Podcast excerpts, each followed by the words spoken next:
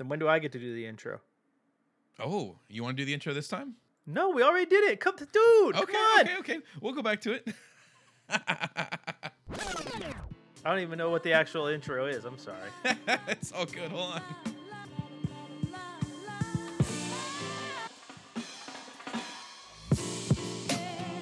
Hello, Rip City, and to all you here in town and every corner of the interwebs, every corner of the country, every corner of the world, and even to the you in Mars who do have access now thanks to Jeff Bezos or something like that. Thank you for tuning in here from Portland, Chris Burkhardt, new host of the Trailcasters podcast, joined by my good friend, the first guest on my episode of Trailcasters, Keith Ten Take Feltner Smith.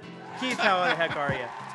Oh, I'm so good, man. That was beautiful. That man, I, I think we just got to keep it this way from now on. You, man, I, I was I was hesitating last week to give you the host spot. I think you've shown that you that you have earned it. You've got the lead here.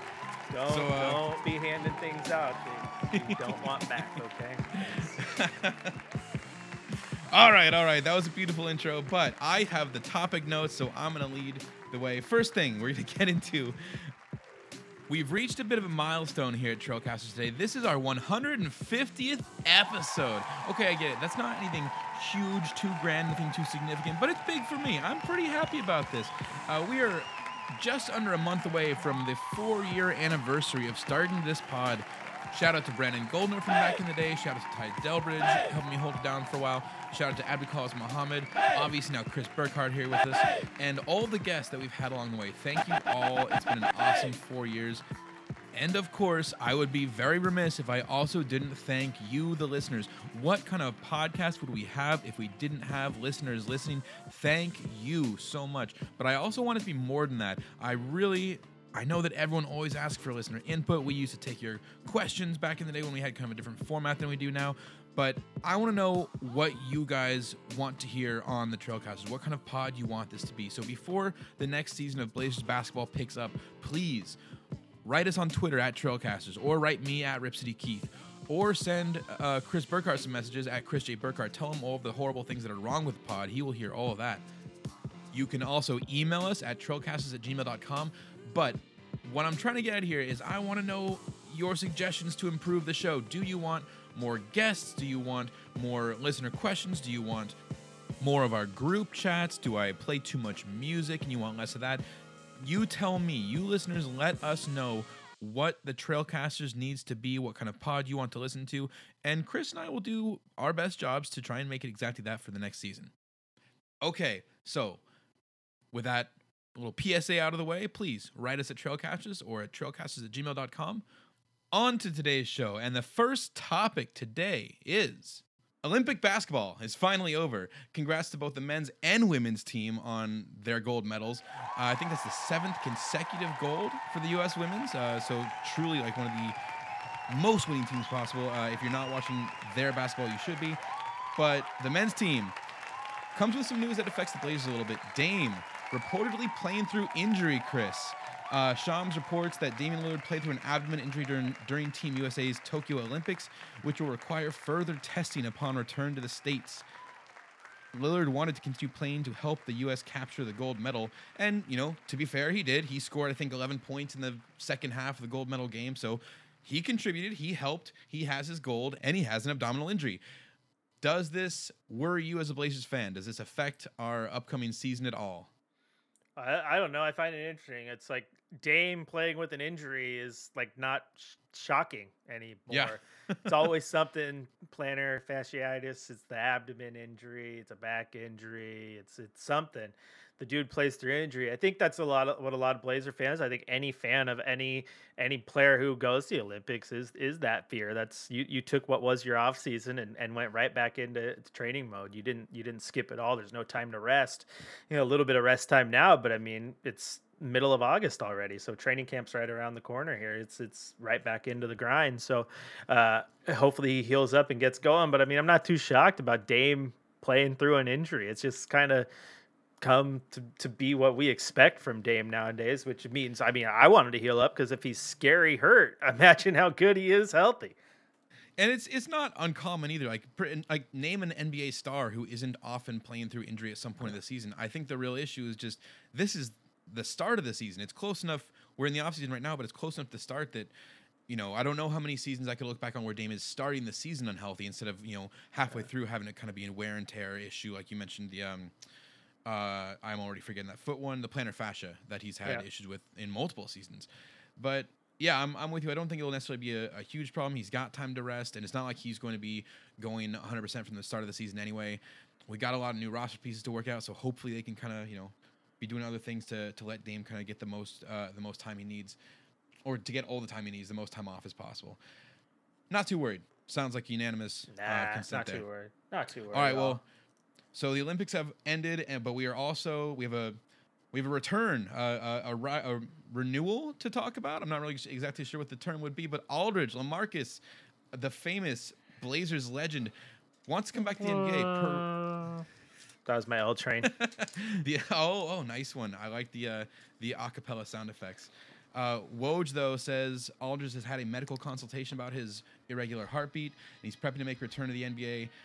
Just to catch everyone up, uh, the irregular heartbeat Alders has is from Wolff Parkinson White syndrome. It's a rare condition that impacts the electric conduction in his heart, so just kind of gives him a weird, uh, weird rhythm. And something they've worried about, especially I think with his size, just something that could impact his long-term health. He retired mid-season when he was playing with the Brooklyn Nets. Now he wants back in. He did play 15 years in the NBA. Seven of those uh, were All Star years, and he's still, I think, one of the Blazers' top probably three uh, in a lot of the you know counting stats, a lot of the most important categories. Woj did also tell us Aldridge is going to need uh, medical clearance from each team to sign a contract and play. He's expected to have conversations with individual teams in the coming week. Uh, in the coming weeks, sounds like there hasn't been an actual like final decision on whether or not he's making this return. But Chris, if Aldridge were to return, considering the Blazers' uh, gaps in their front court currently, would you think that Portland should be interested in uh, in bringing this guy back, playing next to Dame? I don't know, man. I think the ship has sailed. I think the perfect time to bring him in would have been pre-signing of Cody Zeller because you could have had him in as your backup your backup center because that's that's what he plays now. He's just not a power forward anymore. I mean, I know I floated the idea out there last year, sign him and try to play him at the four a little bit, and, and maybe you can, but it's just not where he's he's most comfortable at anymore. Though I do think what would be intriguing about Aldridge, especially if you did try to play him and Nurk at the same time, is that Dame has said many times that uh, no one has has ran the pick and roll with him like Lamarcus Aldridge did, and Lamarcus Aldridge would obviously be a good addition, I think, to any team. Uh, so I, I think I think you, you kick the tires on it and you see what's out there. Um, I also, if you get into this, the the situation where you need to fill a roster spot or something, I don't think um, it's bad at all to try to bring him in, especially if you, he's going to get a limited minutes or maybe he's your third center. I mean, I think if you had to weigh the two, I know there's potential in the guy that people like to talk about, but like I think just for the the the, the locker room, that vet savvy, like I, I would rather add a Lamarcus Aldridge as my you know third center or backup big rather than bring back Harry Giles. I mean, I, I think that that locker room presence would would add a lot, and and personally, I think it'd be a, a cool end to the uh, another chapter in Portland, and and you know put away any beef that he and Dame had. I think it's great, but I, I think if he does come back, there's going to be a lot of teams interested. I mean, he's he, Yeah. he's he's still Lamarcus Aldridge. He's not putting up 20 and 10 anymore. But again, that vet savvy, it, it, it means a lot to a lot of teams. Look at what the Lakers did, man. The Lakers did nothing but go and get vets because they know the importance of, of guys who have played in those big moments and, and aren't scared of the light, you know? So, uh, yeah, I think it's something you look into. I, I, I do think it made more sense uh, if you would have brought him in to be your primary backup center, but that's going to be Cody Zeller's spot now. So, uh, or Ty, whatever Zeller brother they actually Yeah, it's signed. Cody It's like it's like it's like it's like having a Plumlee. In, in, insert first name Plumlee, whatever. Uh, but It's yeah, like I, I think you look into it because I think there's some cool story arcs there. But at the same time, like I I I, I don't want Lamarcus Aldridge to come back to the NBA if there's any risk of anything to happen because I don't I, I want to make sure he's okay. But at the other time, uh, other side of that coin is, I mean, if you're if you're in the NBA, what's you know the best doctors teams have the off- offer. You're under great supervision. I mean, it might be a good place to be for your health anyway. So, uh, yeah, if he comes back, I, I think it'd be smart for for Portland to kick the tires. Uh, but you'd have to know that you're not signing him to be your starting four or your back. Right. Like you're starting, he's probably going to be your third center, and at this point in his career, maybe that's a good spot for him. I kind of see it as similar to what we did with Melo, where you're bringing back this guy who, I mean, you know, like with Melo, a lot of the t- a lot of teams had lost faith. His career might have been on the uh, on the final legs, and then he comes back here and has kind of revitalized things. I'm not saying Lam- Lamarcus would revitalize his career and have many more years to play in the NBA, but if he's got stuff left in the tank, his his numbers are like you said, not gonna be 20 and 10, but he can get boards. He can put up points from the mid range. Uh, he's gonna probably have fair defense too. At the very least, maybe he could help Nurk work on some of those things down low. Your point about Cody Zeller, I agree that you probably should have gotten Lamarcus in here first to kind of give him that slightly larger uh, role in the in kind of rotation up the ladder. But I don't know if it'd be impossible to play Lamarcus at the five and maybe Zeller fills in more of the four. Again, we don't have a lot of front court depth right now, so it's not going to be a bad ad. And also, like you pointed out, I think I'd rather have Lamarcus getting up some of those backup center minutes than relying on Zeller and Harry Giles. Uh, so we'll we'll see how that one goes. Something else I've been kind of curious about. We did. I mean, you know, it's it's been a solid two weeks since we podcasted, Chris. I've had to, had to take some more time off, and you know, it's it's the summer. That's how it goes. But we also missed beyond this. Uh, uh, beyond all, all the all these kind of uh, the the Olympics and the Aldridge news, we missed the NBA draft. Portland didn't have any draft picks, was my understanding, but somehow we still drafted Greg Brown. Can you explain that to me at all? What did I miss there? It's exactly what we talked about. You- You're going to buy a second round pick. That's what happened. yep. Got, Yeah, got, a, got a second round pick, just like we all expected them to do it, to get get a, a low risk player in there. And I mean, that was the big draft night move. That that that's something. That's something. Hey, yeah, yeah, yeah. It's, it's a very, a very big draft night move for sure compared to what we were all expecting. With you know all the all the trade talk that was going on, the CJ rumors that kind of kicked up a little bit, uh, and you know Greg Brown is not looking bad in summer league. He had some awesome dunks, uh, some fair defense in the first summer league game. They've got another Lock one tonight, so we'll see how that goes. Uh, lock him up. So yeah, do you see Greg Brown playing a role for the Blazers? Do you see their big draft night move paying off for them uh, in this regular season? Nope. Nope. Nope. That's it. He's good. he's, Yep. he's Torian Green, you know. Every, comes out of Florida, Portland drafts him. You see him in the preseason, never see him again. Here's the thing: he can look good in, in summer league. Good for good for him. That's great. I mean, it is impressive to be good in summer league because there's teams watching. And you got to remember, it's not just NBA teams or the teams that have your rights. I mean, you can you can latch onto a, an international team out of a good performance in summer league. But here's the thing: when you look at, at Brown and go, "Oh man, he's he's looking great in summer league," you know who else looks really really good in summer league? Caleb Swanigan. Caleb Swanigan looked phenomenal in summer league. Caleb Swanigan was He's awful. gonna be a beast. He was awful in the NBA. And the thing Yeah. was, the summer league is a, is a league that's completely built on hustle. If you're a hustler and you're moving up and down the court, you're going to get your rebounds, you're going to get your blocks, you're going to get your points, you're, you're, you're going to look impressive if you're a hustler and you just got a pure motor. That's what Caleb Swanigan had.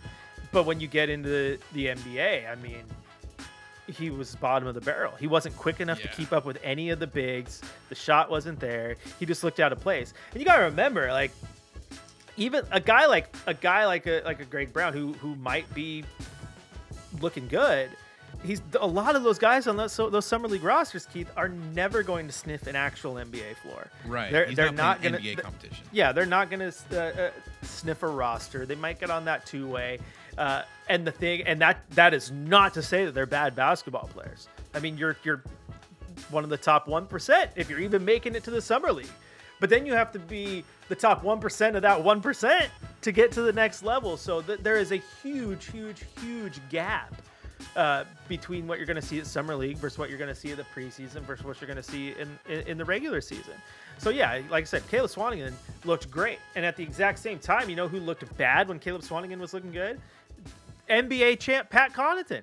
Like Pat Connaughton had an awful start to that summer league run, and so did Jake Layman. But now Pat Connaughton has a ring, so Yeah. you, you cannot weigh too much about about uh, summer league. I mean, heck, we all thought Jerryd Bayless was going to be the next big thing, right? Because he tore up summer league. So summer league performances have to be taken w- with a grain of salt, right? You have to understand what you're actually seeing, and so you got to look at like little things that can equate to the NBA level, and that's why like I loved watching Zach when he wasn't beat up because he was either playing with a bad ankle or a broken nose at the time, right? But like Zach Zach Collins in summer league where he was impressive and thing that can translate from there to the NBA was how how quickly he was able to close space, how quickly he could move from the paint to defend the three point line, little thing little things like that. The guys who are out there, the the Blakeneys getting 20 points in a quarter, like that's that's cool, but it's it's summer league, man. So Yeah. yeah, you got you gotta you gotta understand. You gotta understand. We'll touch on Summer League more in just a second, as well, as some of the other additions the Blazers have gone through. But before we get to those additions, let's talk about the subtractions. You mentioned Zach Collins. He has gone to the Spurs. I think it was a three-year, 22 million deal or something like that. So not that expensive. Uh, Blazers probably could have looked at matching, or at least trying to get in that range if they had wanted him back. Obviously, that wasn't really the case. I think it was just kind of a matter of, you know, saying he, it was time for him to move on. Collins is gone. Uh, Enes Kanter goes back to Boston, and Carmelo heading down to the Lakers. Uh, I don't know if you mentioned this on what we recorded, or if this is just pre-show, but the Lakers have been doing a real job down there as far as signing all the vets, getting everyone in there, uh, all the old players they could. I think I saw something that's possibly could be the oldest uh, average age uh, that the NBA has ever had on a roster, and you know fair enough. Like you mentioned, the, the veteran players are going to help in the postseason. They're going to help with some of that savvy and experience and just kind of having been there before. But you also got to get to the postseason. It's going to be a regular 82 game season next year, longer than this one. And I'm not sure how much faith people should have in the Lakers. Do you disagree? Uh, I don't, I don't disagree. I th- they're the Lakers, man. Until the day he retires, I'm not gonna go against what LeBron James can do. Uh, they still have Anthony Davis, who, when healthy, is one of the best bigs in the game. Uh, they get Dwight Howard back, who has kind of resurrected his career by finding his true role, not trying to be the Superman of old. Still a very capable center. Uh, I think can probably be better for them than Andre Drummond was. Um, and then obviously the the Russell Westbrook trade. I mean, that's that gives them honestly, like, yeah, we're gonna talk about them being old and what have you, but that gives them uh, the most athletic point guard in the game. Yep. They they have the most like five tool. I can play one through five guard best player we've ever seen in the conversation with the GOAT with Michael Jordan in LeBron James, right? Anthony Davis, who's again, when healthy, probably the best big man in the game. So there's gonna be problems for teams going out there and, and facing these guys. You got to kind of pick your poison. I mean, yeah, like Russell Westbrook isn't the best three point shooter in the game in a game that's predicated by the three anymore, but I mean, he, he's going to get to go in and, and get those assists. Like the, the thing that's interesting to me is is LeBron James is still an assassin. But for years, he's he's sat back and ran that ball control a little bit more, been a, a, a, tries to go pass first more often than not, right? But now you just you just get to give the ball to Russ. Let Russ be that guy. So now LeBron is going to get some more catch and shoot, shoot situations, maybe situations to post up a little more, let the ball move around. Like I I like I like what they're doing. And as a 34 year old myself, I'm going to root for the old guys. Stop stop calling the 34 year olds and 35 year olds of the game old. Stick it to them. Stick it to them, man. So I might I might be rooting for the the the, the olds here. Not rooting for the Lakers. I'm rooting for the there the you go. Okay, good. I, I, like it. I like it. That was and great Car- clarification. And then, yeah, and then and then Carmelo Anthony. I mean, situationally, say that you're bringing him off the bench and you're pairing him next to a Dwight Howard. Well, now you're much improved playing Anthony alongside Howard than you are Anthony alongside Kanter because now you have a defensive big, a guy who's going to go get your rebounds, but he's he's going to clog up the paint and get those blocks. So it matches up better with them. Uh, if you get him on the floor in situations with LeBron and, uh, and or with Russell Westbrook and obviously Anthony, you guys those those are elite defensive players. Like Russell Westbrook is just elite all around. I I don't know why we we crap on this guy. Like why the national narrative is like how bad of a guy like he, he's he's unguardable. He's one of Westbrook? the most ath- yes. He's one of the most athletic point guards we've ever seen. He yes, he he bricks from 3. Whoop de doo. Oh, the the triple double he, he gets them. The, the empty stats whatever the dude's phenomenal. The dude's phenomenal. and He's so I think talented. He's He- he- talented. He, he's talented, and a lot of the, the like you're pointing out, the Lakers have a lot of talent on the roster. But I think my point is still just that. Look, I mean, of that star talent you mentioned, Anthony Davis is the youngest one there. He even plays old, and the the well, defense he's played they do old have since he got defensive. there. they have defensive ability for sure, but again, defense is a physical game. It's uh, an endurance game. I'm just not sure how it's going to hold up over 82 regular season games. They don't need- the postseason. 82, I- eight- 82 games ain't gonna matter. It's about getting into the playoffs, and you got you got the the king of knowing how to balance that and getting in, and LeBron James when it comes to resting and this and that. Right. I, well, know, we not. I'm last not. year too. I'm not sleeping. I'm not sleeping on the Lakers. Now I'm gonna double down though on I don't I don't think they're the team that comes out. I, I said this in a podcast with my friends uh, last week, the Just Two Fans podcast with uh, Jamie Friedlander and Eli Johnson. Go check it out. They do a good job. Nice. Shout out. Um, yeah, but uh, they asked me who I thought that was going to come out of the West, and honestly, I, I, with the offseason that they've had and the core they have, I really, I really like the Utah Jazz. I really like the Utah Jazz. Okay. Dude, Conley's great. Donovan Mitchell, uh, this is this, he's gonna take a jump. Like he's gonna be, he's gonna be, he's a few years removed from like MVP conversation. Donovan Mitchell, Gobert is still the, the best defensive big in the game probably. And and then you go out and you get like guys like Rudy Gay, like that's you, Hassan Whiteside as your backup big, which again defensive minded. Yes, he's not the best defensively when it comes to staying in front of his guy and closing out and, and and those things but he does get block shots and does make it tough around the rim for guys. So i really really like what utah's done and i know everyone likes to say oh they're a regular season team. They choked in the playoffs. They haven't got to the promised land. It, i think this is a year that they make it out of the west. I really do. I love what they did this year I have a lot more faith in Utah in the Utah Jazz than I do in the Lakers. At least as far as just needing to continue hitting on the Lakers. And I, and I hear you about rooting for the old, just not for Hey. the LAL side of things. get the but, get the laker hate out of it man be be object be objective look at it for what not. it is it's it's a it's a it's a talented team it's a very talented team they're gonna They're- they're, gonna cause noise people are gonna sleep on them but here's the thing like like are we gonna continue to just pretend like the golden state warriors don't exist. Because if Klay Thompson comes back Yes. even as a, a shell of his former self dude he, he probably could have played all last year on one leg just hobbled up and down the court stood in the corner and shot open threes.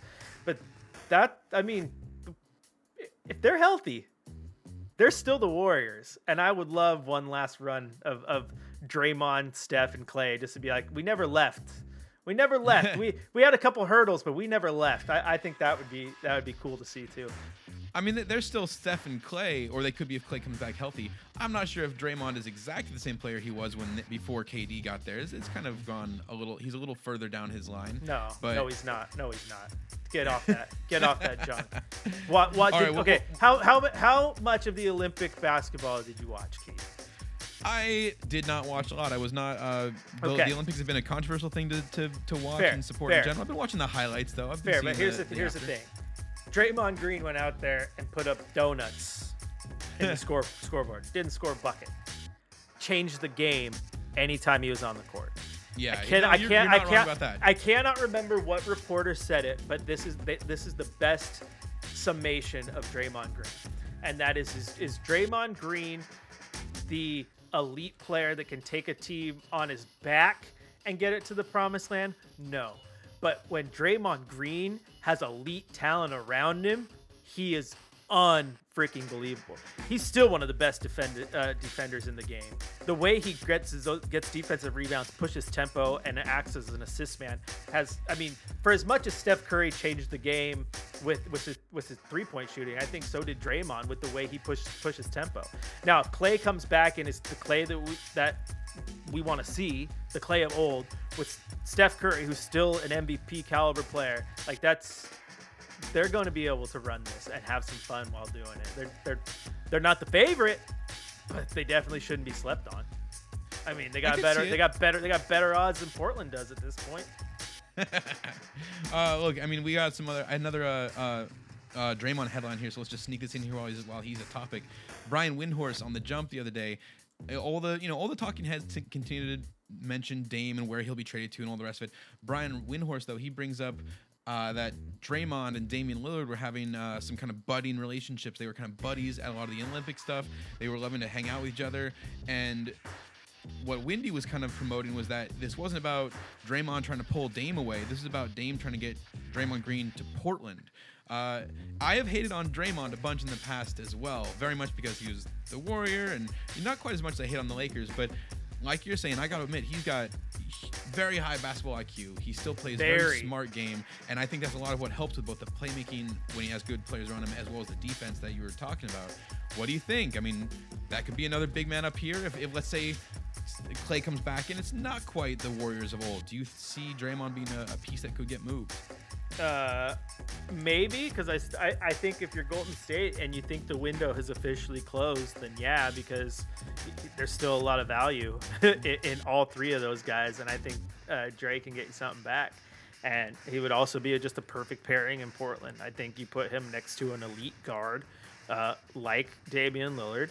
Um, and it, if CJ McCollum were still to be here and weren't part of any deal that got Draymond here in the first place, I mean, when you see when you've seen what happens when you put Dre next to an elite guards, so I think it'd be a heck of a fit in Portland, and Portland'd be stupid not to make the call. But I mean, apparently, uh, if, if reports are to be believed, sometimes calls that should be no brainers are calls that Portland hangs up on. So.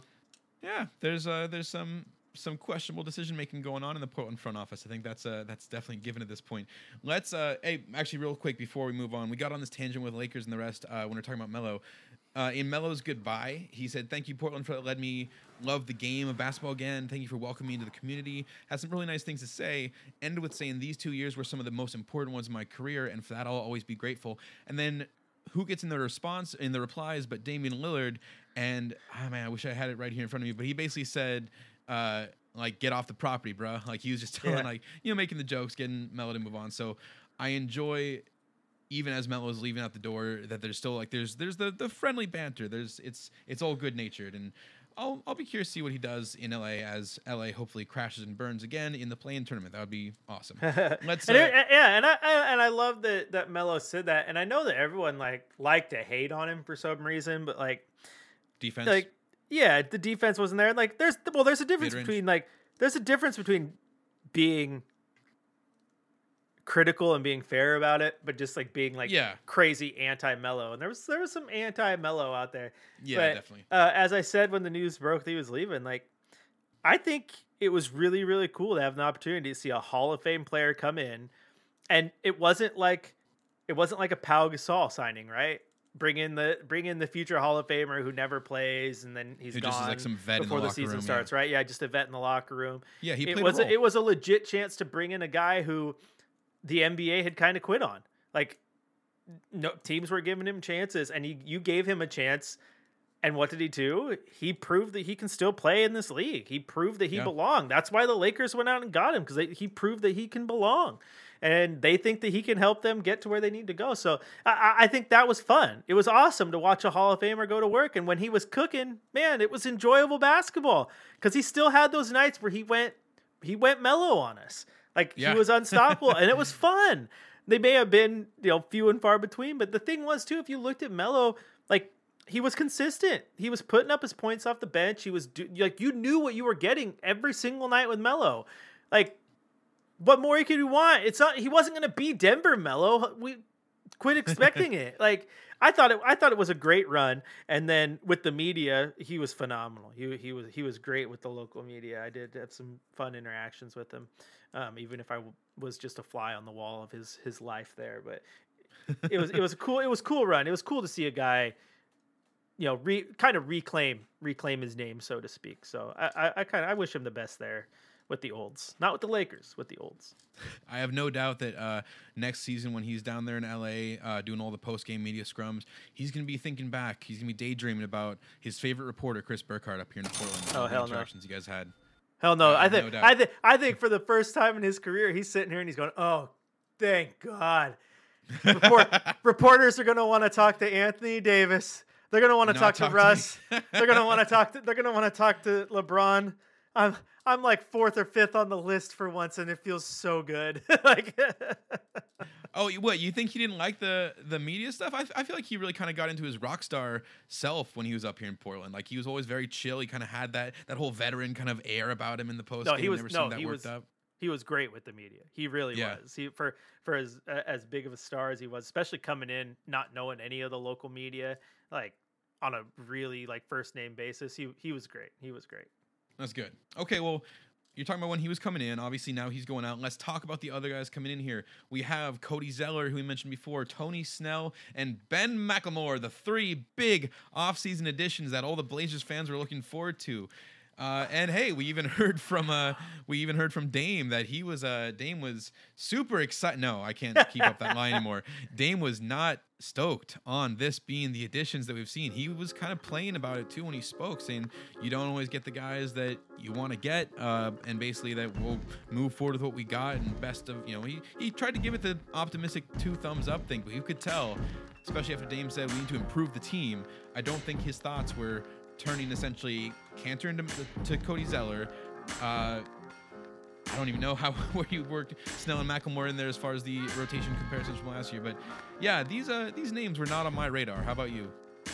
Nope. Not Nope. not one of them. not one of them was on my radar. So yeah, interesting interesting moves.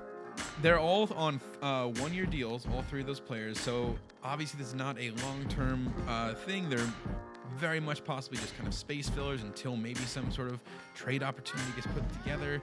But between Cody Zeller, Tony Snell, and Ben McLemore, who do you feel like is going to have the most impact on games this coming season? Who should fans be looking forward to as far as the production on a regular basis? You going big in front court with Zeller? Like you know, there's not a lot of not a lot of pe- other people to take up minutes in the front, or you think Tony Snell is to be kind of spelling Dame a little bit? Like where where do we put him in a where, where do we put all of them in your lineup? Oh man, it's really tough, isn't it? Uh, it's, it's, it's an interesting Yeah. question. I think if I had to pick, if I had to pick one, um, it's probably Tony Snell. Being being as big as he is, being able to play the two and the three brings a little bit of versatility there. Um, and you know, it's easy to look at uh, how good he's been over his career from the three-point arc. Obviously, uh, nearly 40% shooter was incredible uh, last year with Atlanta. Shot what 57%, something like that. Like it was Wow, was pretty, it really? pretty. Oh yeah, it was pretty off the wall bonkers. Um, so yeah, I mean, the guy, the guy's good, but this also.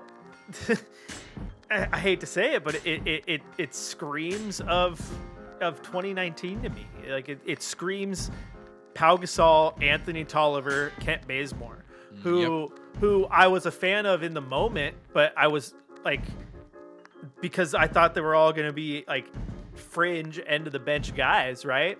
Uh, and and I, I liked Kent Bazemore, but then when they were all thrust into positions where they had to play big minutes or start, like it didn't look good. And so if you're going to be put into a situation where you know things are bad and you got to start Tony Snell now, like uh, I don't I don't think it's it's to be great. And I mean Tony Snell, like yeah, like I said, yeah, yeah, he shot incredible from deep last year, but you look it up real quick and he 5.3 points, 2.4 rebounds. It's not earth shattering.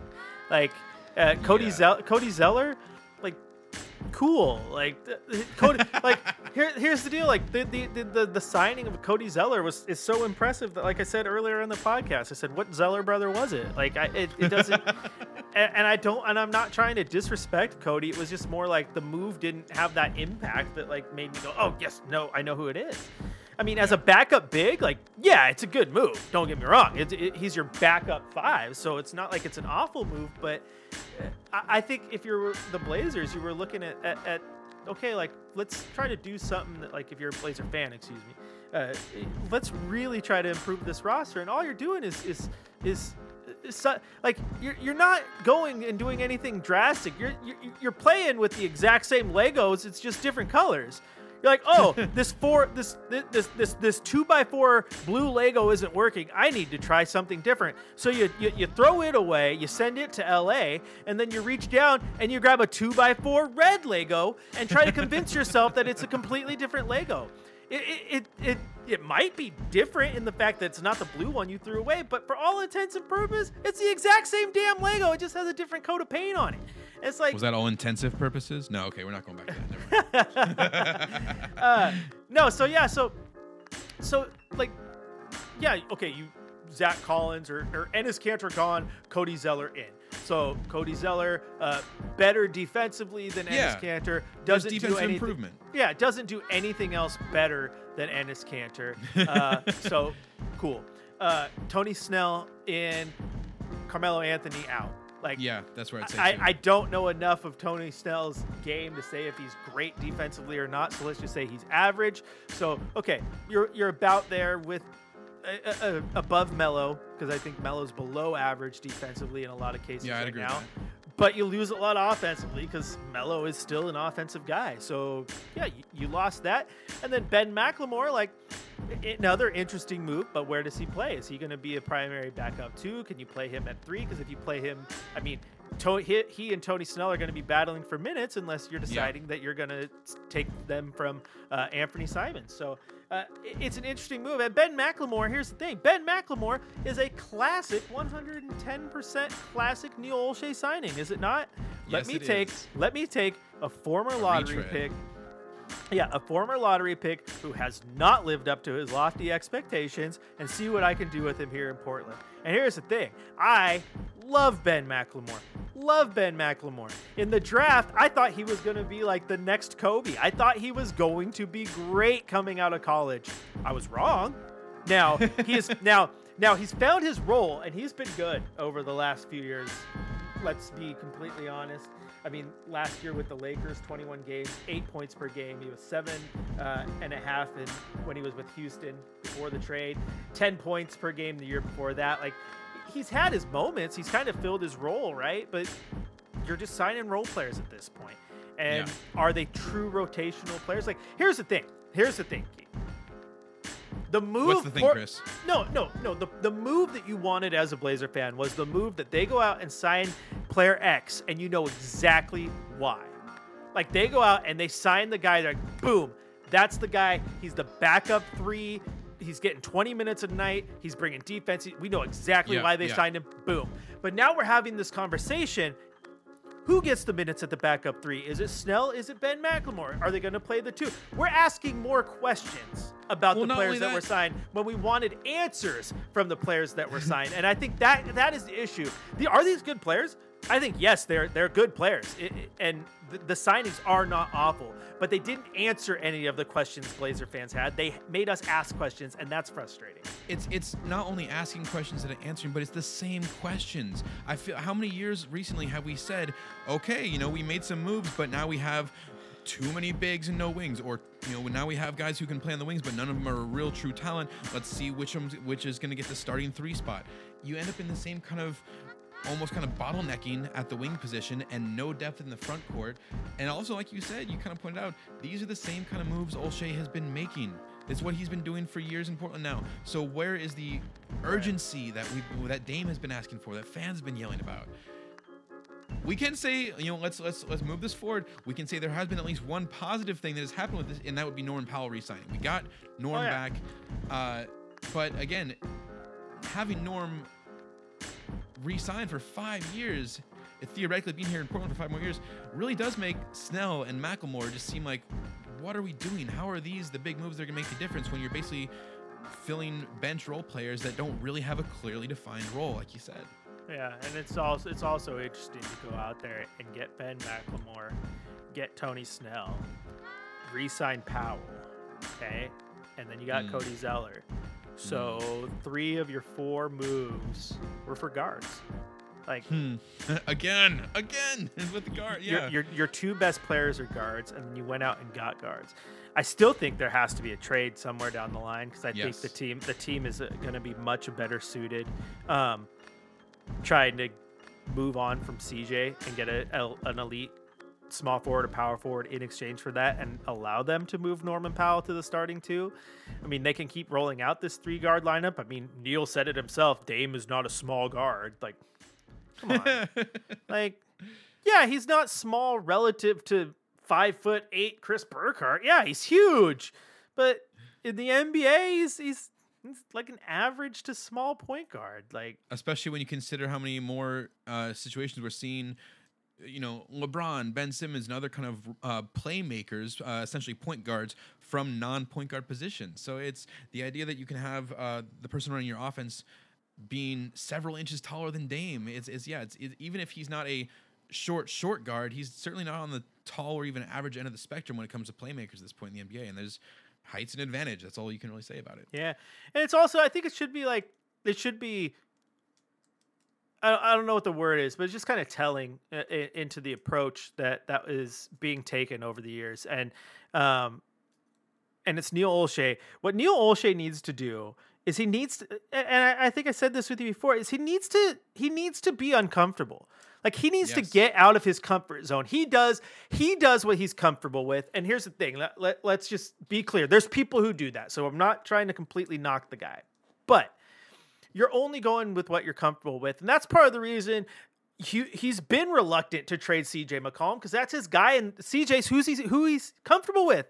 If I like how many people in that situation go, well, if I lose a good guy with CJ, what if I what if what I get in return isn't as good? And then you second guess it. You you don't go out of your comfort zone, right? You go with Enes Kanter, you lose Enes Kanter, and then you make offseason moves to bring Enes Kanter back. You you go with Hassan Whiteside, you lose Hassan Whiteside, and then Hassan Whiteside says in his press conference that Portland was interested in me. So you were trying to go So get trying to him, get him back, You were yeah. trying to go get him back. You were trying to go with what? With what you're comfortable with. So uh, you gotta you gotta think outside the box here, man. And I don't know where it is on your sheet, but we need to talk about it. The report that that there was Pascal Siakam floated for CJ Yes, McCollum, and of course now. there would Yeah. be other pieces involved, but that Portland wasn't interested. Are you kidding me? How can you not be interested when your biggest weakness is not having a Pascal Siakam on your roster? Yes. And then Toronto says, Here, we're going to give you the one thing that will fill the biggest hole on your roster without actually creating a hole in your own roster because the guy you're going to give away, you're going to end up going and re signing Norman Powell, who's going to fill that spot. Fill and here's the deal CJ, yeah. were, you, were, were you like, yes, this was like pre draft, pre free agencies, but like, were you scared? Were you scared that if you traded CJ for Pascal Siakam, you weren't going to re sign Norman Powell? Why? Because if you look at it, I would have been like, oh, we actually have a better chance to sign Norman Yeah. Powell now Powell's because he gets to play the to yeah he gets to play the two. He gets to play with his former teammate. He's not playing out of position anymore. So to like if if there's any truth to this rumor that Portland didn't want to make the move on a deal centered around Pascal Siakam and CJ McCollum like that's nuts. Absolutely man. nuts. It's completely nuts. And and like i obviously we have been beating uh the the point home is the beating the dead horse about a cj mccollum trade we've been talking about this for a very long time on trailcasters but it is absolutely to the point now where it just seems like the only thing stopping it is what you mentioned neil olshey is just too hesitant to make an, an unsafe move too hesitant to do something that is going to cause any possible uh downturn or, or kind of downvote in his in his his popularity or his power. We mentioned it before too. Uh, when were talking about the uh, last episode or the episode before that, when were talking about the uh, Billups introduction as head coach, how when reporters tried to get to Billups on some of these controversial questions, Olshey or other people from the front office and the uh, the uh, uh, people running the interview cut in and didn't let it happen. And what you pointed out, Chris, at that time was that this was not allowing it, it wasn't allowing Billups to make any sort of mistakes, but it was also preventing him from looking any better. And that just it does. It seems to be the modus operandi for how uh, Olshey works. Is he just doesn't want to do anything that's going to possibly cost make him look bad, cause him to look bad at all. Uh, and that's not what you do when you're trying to be competitive. You can't just play it safe. There has to be moves made, and it does seem, it still does seem like the biggest impending move that has to happen for the Blazers to get competitive would be moving CJ in some way.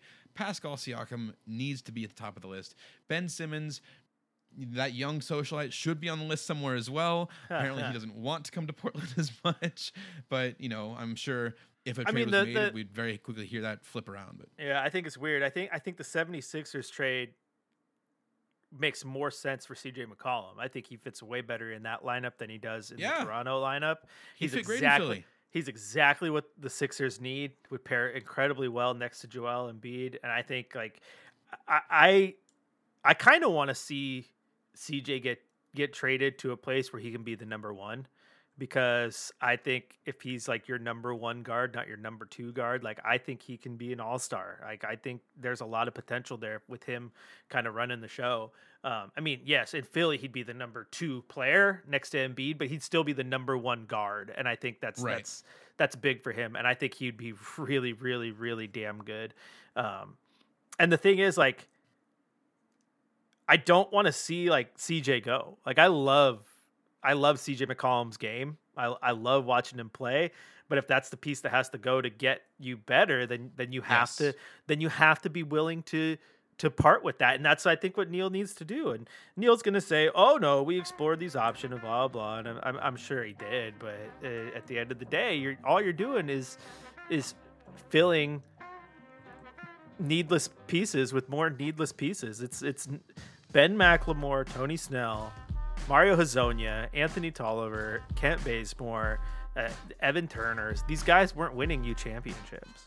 And Evan Turner, like, yeah, he was paid a ton, but like of all those, Evan Turner was probably the best signing because at least he made an impact on the floor when he was in there, right? Like, and honestly, like if he wasn't retired, like would still be a great a great guy to have on on the cheap to come play defense and run the second unit. Um, On the cheap, he'd have to basically come free after how much we paid him before. yeah, right. But but but yeah, I mean it's easy. It's easy to to sit back and and question what Olshey could have, would have, should have done, right? Um, That's what I'm here for. but yeah, it's it, it is hard. It is hard to watch. Okay, we got we bought our way to a second round pick. Signed a guy. Signed a guy who's not gonna do anything. Uh, Shout out to Greg si- Brown. yeah, signed Tony Snell.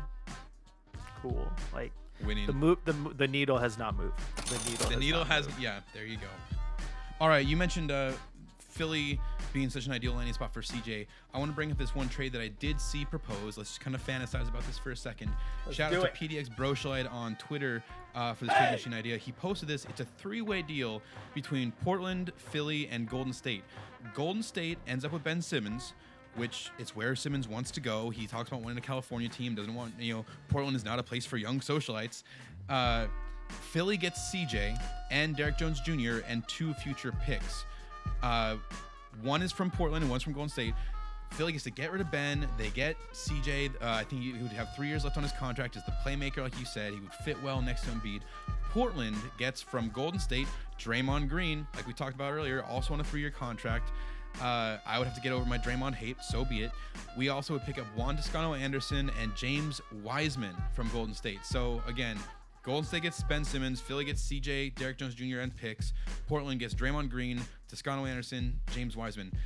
This seems like a deal, and from the people that I've seen reply to it, it seems like a lot of it seems to fit for all three teams. The one big sticking point has been whether or not Golden State would want to give up on James Wiseman, young uh, up and coming big man. Fair enough, but you know if if if they weren't going to give Wiseman, then suddenly a lot of the rest of the deal becomes unbalanced. I feel like this kind of move or something very close to that could get done. So once again, we have something that seems like it should be, if Olshey is willing to make a move, something that seems like it should be a fitting move for Portland, fitting for Philly, fitting for Golden State. What do you think, Chris? Do- Does would this? How much would this help Blazers? Uh, how likely is something like that deal to actually happen?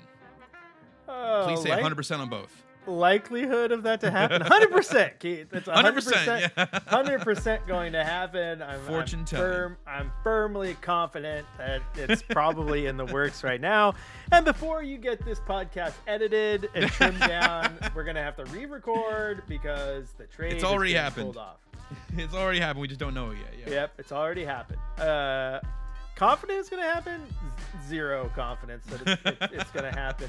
Um, It's such a good but- move, though. It helps all three teams. It, it would it would make sense. What, what's holding this up? Do you think? Beside, if if Golden State's stuck on Wiseman, and obviously Olshey here is stuck on never moving CJ for anything short of LeBron. Uh, I think I think Wiseman would be the holdup. I know that like you're gonna say Yeah. more, but I think that's the holdup. I don't think you're gonna I don't think you're gonna give up on a big man that quick, especially guys who's shown some promise. Um, I think that's the holdup. I think, like I said already, CJ to Philly is a perfect fit, absolutely perfect fit. Ben Simmons to Golden State, also a perfect fit because I think he plays a very similar game uh, to Draymond. He's kind of built in that in that Draymond shell, and so I think you'd be able to get a true plug and play guy in in Ben Simmons, and you get a guy who, you know, first team All Defender, going to be extremely helpful. Doesn't shoot three very well, but yeah, either did Draymond Green. So that's not what you need him to do. Um, so yeah, it'd be a, a, great fit. Get them a little bit younger, and then Draymond Green, absolutely. We talked about it earlier. He'd be a perfect, perfect player to have in Portland. A guy get up there, get get those rebounds, push the tempo, be able to get the ball out of Damian Lillard's hands a little bit. You'd be able to move Norman Powell uh, back out to the two, and you'd be able to roll out a starting lineup of of Damian Lillard, Norman Powell, Robert Covington, Draymond Green, and Jusuf Nurkic, and that's a that's a great starting lineup. Much better defensively than they've had in years because you're I mean you're getting rid of, of CJ and what the Derrick Jones Juniors, Gary Trent juniors and the 20 other people who've started a small forward over the years. um, so yeah, you, are just you're you're 100% better there. You don't lose a ton offensively. Like yeah, he's not going out and scoring 20, but you don't need him to go out and score 20. You need him to do all those other little things. Um, right. And I also think you'd probably end up making Nurk happy because in that situation, Nurk is your third scorer. In the current three guard lineup, Nurk is your fourth scorer, and Nurk wants to be a bigger ah. part of the ah. part of the lineup. So I think that would be helpful. Um, and then if, if if Golden State were going to throw Wiseman in there, then then it goes from a no brainer deal to yeah, uh, what? Are you kidding? What? Like you're gonna throw him in too? Cool. Now the guy that I signed to be my primary backup center is now my third string center, Cody Zeller. Sorry.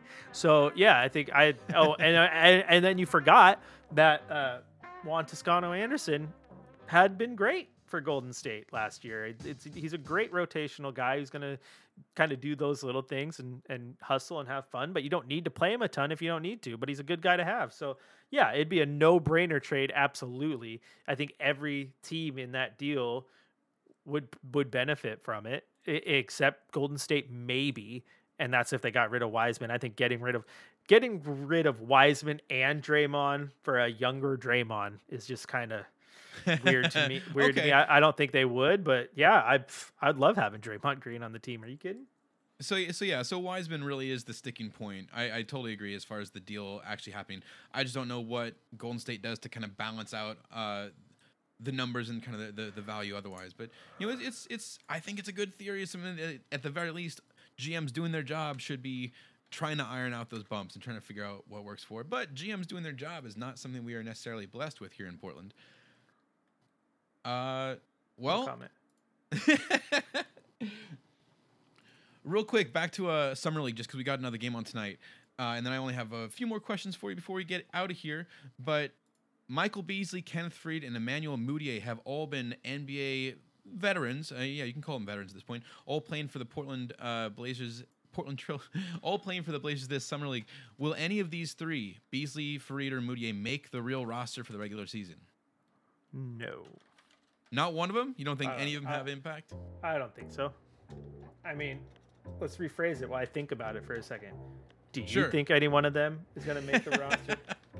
I mean, when we look at when, when, again when we look at the depth like that we've got here with Snell and with uh, McLemore and Zeller, I wouldn't mind having Beasley or Faried. I'm not not as sure about Mudiay, right? He's a bit more of a, a guard, and again, we've just got the guys to play that position.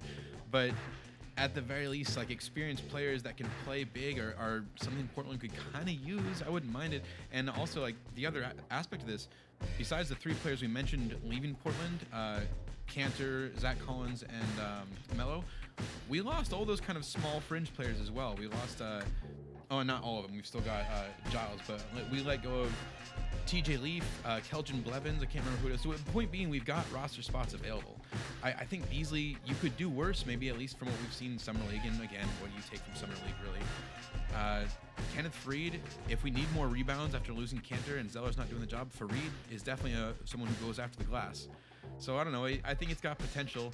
I'm not entirely sure it's necessary. One of the guys we haven't really talked about as well, who's not playing Summer League, is Nassir Little. I would love to see him get a lot of minutes. And so if bringing Beasley or Faried in here means less uh, Nas, I'm not sure if I want that to happen either. Yeah, and I think not not going to summer league means that in summer league practices they already saw what they needed to see out of Nassir Little, which again goes back to what you and I have already said here because I think in the current with the current roster, it it, it screams to me. Uh, I mean, because he hasn't been around enough to have anybody in his doghouse yet, and I'm talking about Coach Billups. I think I think uh, I think Derrick Jones Jr. kind of got in Terry's doghouse, and that's why he didn't didn't play as much. But with the current roster, you're looking at Derrick Jones Jr. being being your backup four, probably right. I mean, coming Oof. in and, and, and, playing behind Covington, and and, oh and God, so crazy. or maybe Nassir Little. But if yeah. not, you still look at your at your three, and is it going to be is he going to be Ben McLemore or Tony Snell or Nassir Little now?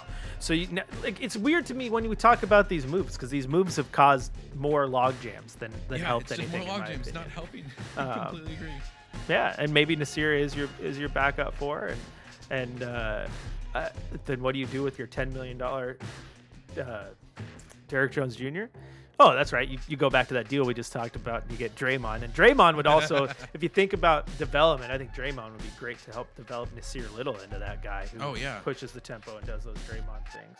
Um, but yeah, the, that says that says great things about Nassir Little, but I just don't see any of those other guys getting into the eh, getting onto the roster. Uh, Kenneth Faried, I just don't think so. I think uh, like Michael Beasley, you could you could maybe maybe make a case to have a guy who could go out there and play the four, but yeah, it's I just I just don't see it. I don't see it. I mean, how how often have they grabbed vets on that summer league team, and then those vets ended up being on the Blazers roster come regular season? I mean, no, it yeah. was the ones that were already on the team, the Jake Laymans, the Pat Connaughtons, right, the Zach Collins. I mean, yeah, they brought in Keith Bogans and R.J. Hunter, and the Blazers yeah, legends.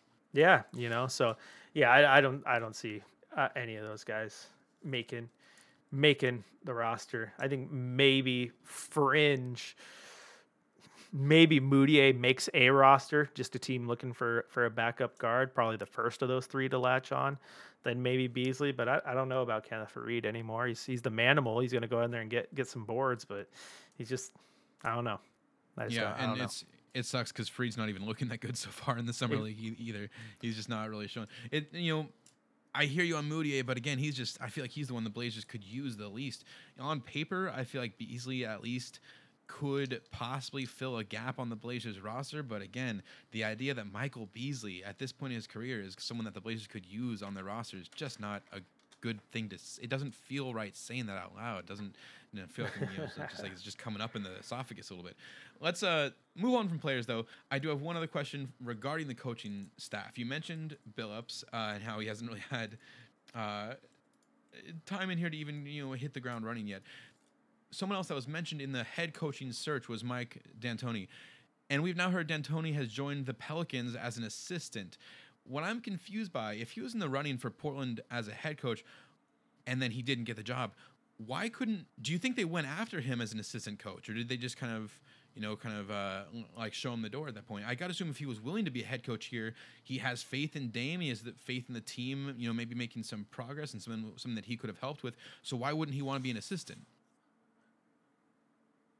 Is, is, is this a real question I mean, how I guess is it damning? Is it even more damning of put yourself Portland's put your kind of process put yourself, he's going to Pelicans put, instead? No, no. Put yourself in in his shoes.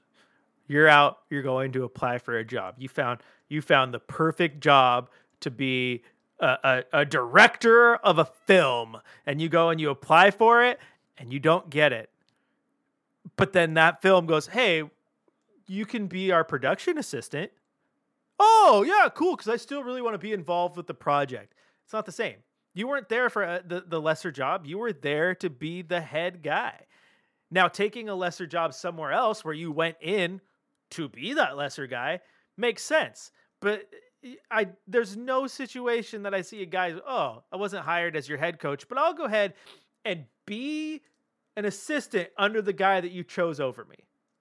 Like, so you think this is less about Portland not wanting him as an assistant? It's more about him just saying, essentially dude, saying that did, his I ego wouldn't allow him to be an assistant. There's no ego in that. That's just smart. That's just smart ball gaming, dude. Why would you do I that? Mean, no, look, I, I no, mean, there, no, there's, no, there's no, no. I'm overpowering you, Keith. No, no. Don't no. Okay, I get it. You're I get it, Keith. You're a good guy. You you, you always want to, you always want to give guy the good shake here and like take one for the team. In this in this situation, no, absolutely not. I would be if you did not hire me to be the guy, I would be insulted if you called me to help the guy. That's I not mean, what I'm. No, no. I'm just no. saying there's I, I'm- I'm just saying there's in both uh, outside of sports if you're, You're- in you're theater and you don't get the lead role you take a smaller role that's what you do in sports if you're on a team and you think you're the star and suddenly they get a bigger star you should be able to try and be the second gun it's more helpful you make it probably a better career decision to make yourself look better in the long run Yeah, if you okay. accept the next role No, just- I'm just this is- confused why it's different with the front office Okay, okay. Theater maybe a little bit different because guess what? You're you're still in you're still in the movie. You're still a, a, a prominent player in the story. You're everything. When you're a 70 year old Mike D'Antoni, you're not taking that step back on a team that did not take you to begin with. You were okay. Like like I said, you like. I, I get what you're trying to say, but no, no, because no. Here here's the deal. Here's the deal. If you're gonna equate it to, to being the lead in in a movie, like Mike D'Antoni, he has been the lead before, right? He's had that lead role, and if you don't take that position at all, you say, "Oh, okay, you're not gonna be the lead, but we're gonna let you be a, be you know." This other character in the movie, sure, because it's Hollywood. You have to take those jobs because the minute you stop acting at all, you're no longer in the acting business. They've already moved on to the next guy. This is basketball where these 70 year old coaches, they, they keep getting going. They can take breaks. They keep getting, they keep going. And if you're Mike D'Antoni, again, why, why, why, why would you go to Portland and then say, no, you can't be our head coach, but we can hire you to work for the guy that that we hired instead of you. And you look at your movie role that you brought up too. If you weren't hired to be the lead, but you were hired for a different role, that the guy that they hired to be the lead isn't your boss. He's your coworker. You're working alongside that- him. yeah, Do- there's a Are you going to. Yes, you. are you going to want to work under the guy that they said you weren't good enough to be? I don't think there's anybody who wants to do that. And When you go to New Orleans and you sign on as an assistant, you never went in there to be the head coach in New Orleans in the first place. So that you're not you're working under someone now. Yes, just like you would have been in Portland, but the guy you're working under isn't someone that the other organization said is is better suited for you than you are. I don't think there's anybody in any position, regardless of profession, who would want to go in, apply for a job, miss out at that job, and then work for that company the very next week under the guy that they hired instead of them. I mean, I- I, I don't think you. No one wants that, but again, it's like I just I feel like this comes down to a swallowing pride thing. He Dude, if it's me or you, no, Brooklyn. no. If it's me or you who are in our 30s and are still young in this game, and you need every opportunity you can get, then maybe. When you're 70 year old Mike D'Antoni, it doesn't freaking matter. But that's but There's- the fact dude, that he's seventy, he's even he's already past his peak. He's already been a head coach. No, and he's been an no. assistant. He was an assistant in Brooklyn. He's now he's earned taking, this. He's earned It's the ability to. to. No, how? How if is he's it crazy? if he's willing to be an assistant before this and after this, it's just it's weird to me that he wouldn't have at least been like, oh yeah, I could consider being an assistant in Portland where I wanted to be anyway. With like I because in anyway neither with a larger role. situation was he working with an organization that said he wasn't good enough to be the guy. it's the rejection. And then it's had the to- pride. And that that that's not pride. That's logic, dude. That's logic. My if- dog's if- coming if- in here to. If you, I, I'll say it again. If you were not hired for position A, and then someone said, "We'll let you be position B, but you have to work under position A." And work for the person that we thought was way better than you for the job that you wanted. There, if you aren't, if you, if you can say you can swallow your pride and do that, then you're a bigger person than 99% of the people out there because that's asinine to even. No, I'm not saying no, I'd be able no, to easily. I'm saying pride's a hell of a drug. No, know your know your worth, set your worth, and if that team does says that that's not your worth, then then then move on. Find somewhere else to go where you feel you're going to get your worth. And you could say, well, how come he didn't go get another head coaching job? They're all full. There are no head coaching jobs. So now you got to be an assistant. Now, if every other team had all their assistant positions filled and then Portland comes calling, then you're like, I really want to be in this coaching game still. if I if I don't answer the phone or the Blazers, I'm not going to coach at all this season. Okay, maybe now I'll swallow my pride. I'll, I'll, but other than that, I'm going to try to latch on somewhere else where it's a fresh start, regardless. And I'm not worried about what I had, what I did during the interview process, or how I could be better than Billups is doing every single day that we're sitting in a meeting. or like I'm going to go in, like, like go in there and train the guy that we hired above you. Like it's just no, I don't. I don't think that's fair to ask of anybody in any profession because, like I said, you have to know your worth, and you shouldn't. Whether you're a head coach, an assistant coach, or uh, entry level job at whatever, know your worth and don't let people walk on you, man. And I, I wouldn't want to be walked on like that. Absolutely not. So no, I, I no, I would not take the assistant coaching job with Portland after being denied the head coaching job. I would say thank you for asking, but I'm going to respectfully decline, and I'm going to go to New Orleans or anywhere else, and I'm going to say, yep. That's that's what I want to do. I'm gonna work here where I am getting a fresh start with these these guys, and I don't have to worry about what might have been. It's just peace of mind, man. You're crazy. You're crazy if you think he or you or anyone else would just be like, yeah, yeah, that's how I'm not, bad. I never said it was just a. Like, I, I'm not saying it'd be like an easy decision. I'm just saying pride. Pride is a, a hell of a drug. It's a. It makes it think- a harder fall. I, I don't at think- least you.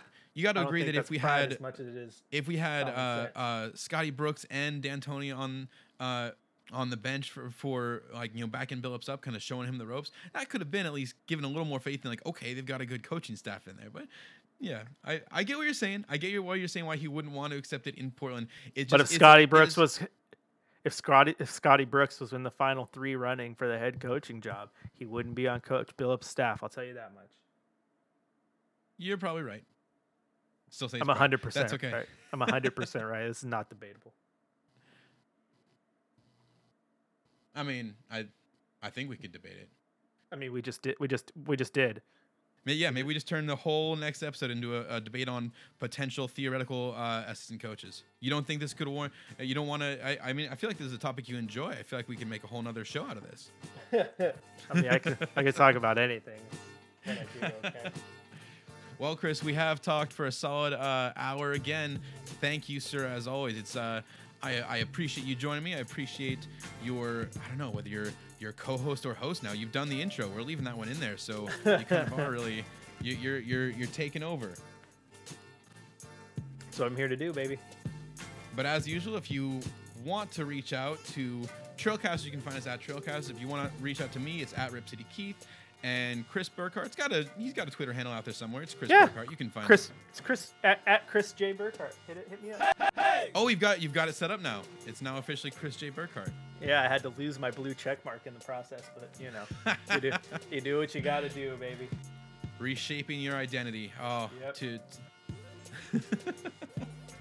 well, cool, man. Yeah, uh, Fresh, please go. fresh, fresh start.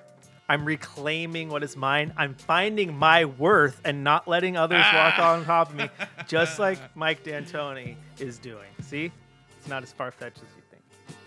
I, I, I, I like that the the Twitter handle uh, relating to the, the the the pride of an assistant coach. No, okay, we will leave it there. Maybe we bring that one back next week. Let us know if you want to hear more about the coaching at Trailcasters. Send over your hate mail to at Chris J Burkhart uh, or all Do your it. hate tweets. I guess not email since it's a, since a Twitter handle on email. But in closing, your honorable listeners, that's it. That's our show. Thank you to Chris Burkhart. Thank you to Odar for these fat beats. And thank you, listeners, for a great listening. We hope you enjoy your Blazers, your Ripski basketball, and our latest episode. Thank you again. And please come back next week for the next edition of the Trailcasters, hosted by Chris Burkhart and co host Keith Feltner Smith. I see what you did there. Boy, I, I didn't know I was to get you all fired up on that final topic. I would have put that in there earlier. You're because you're.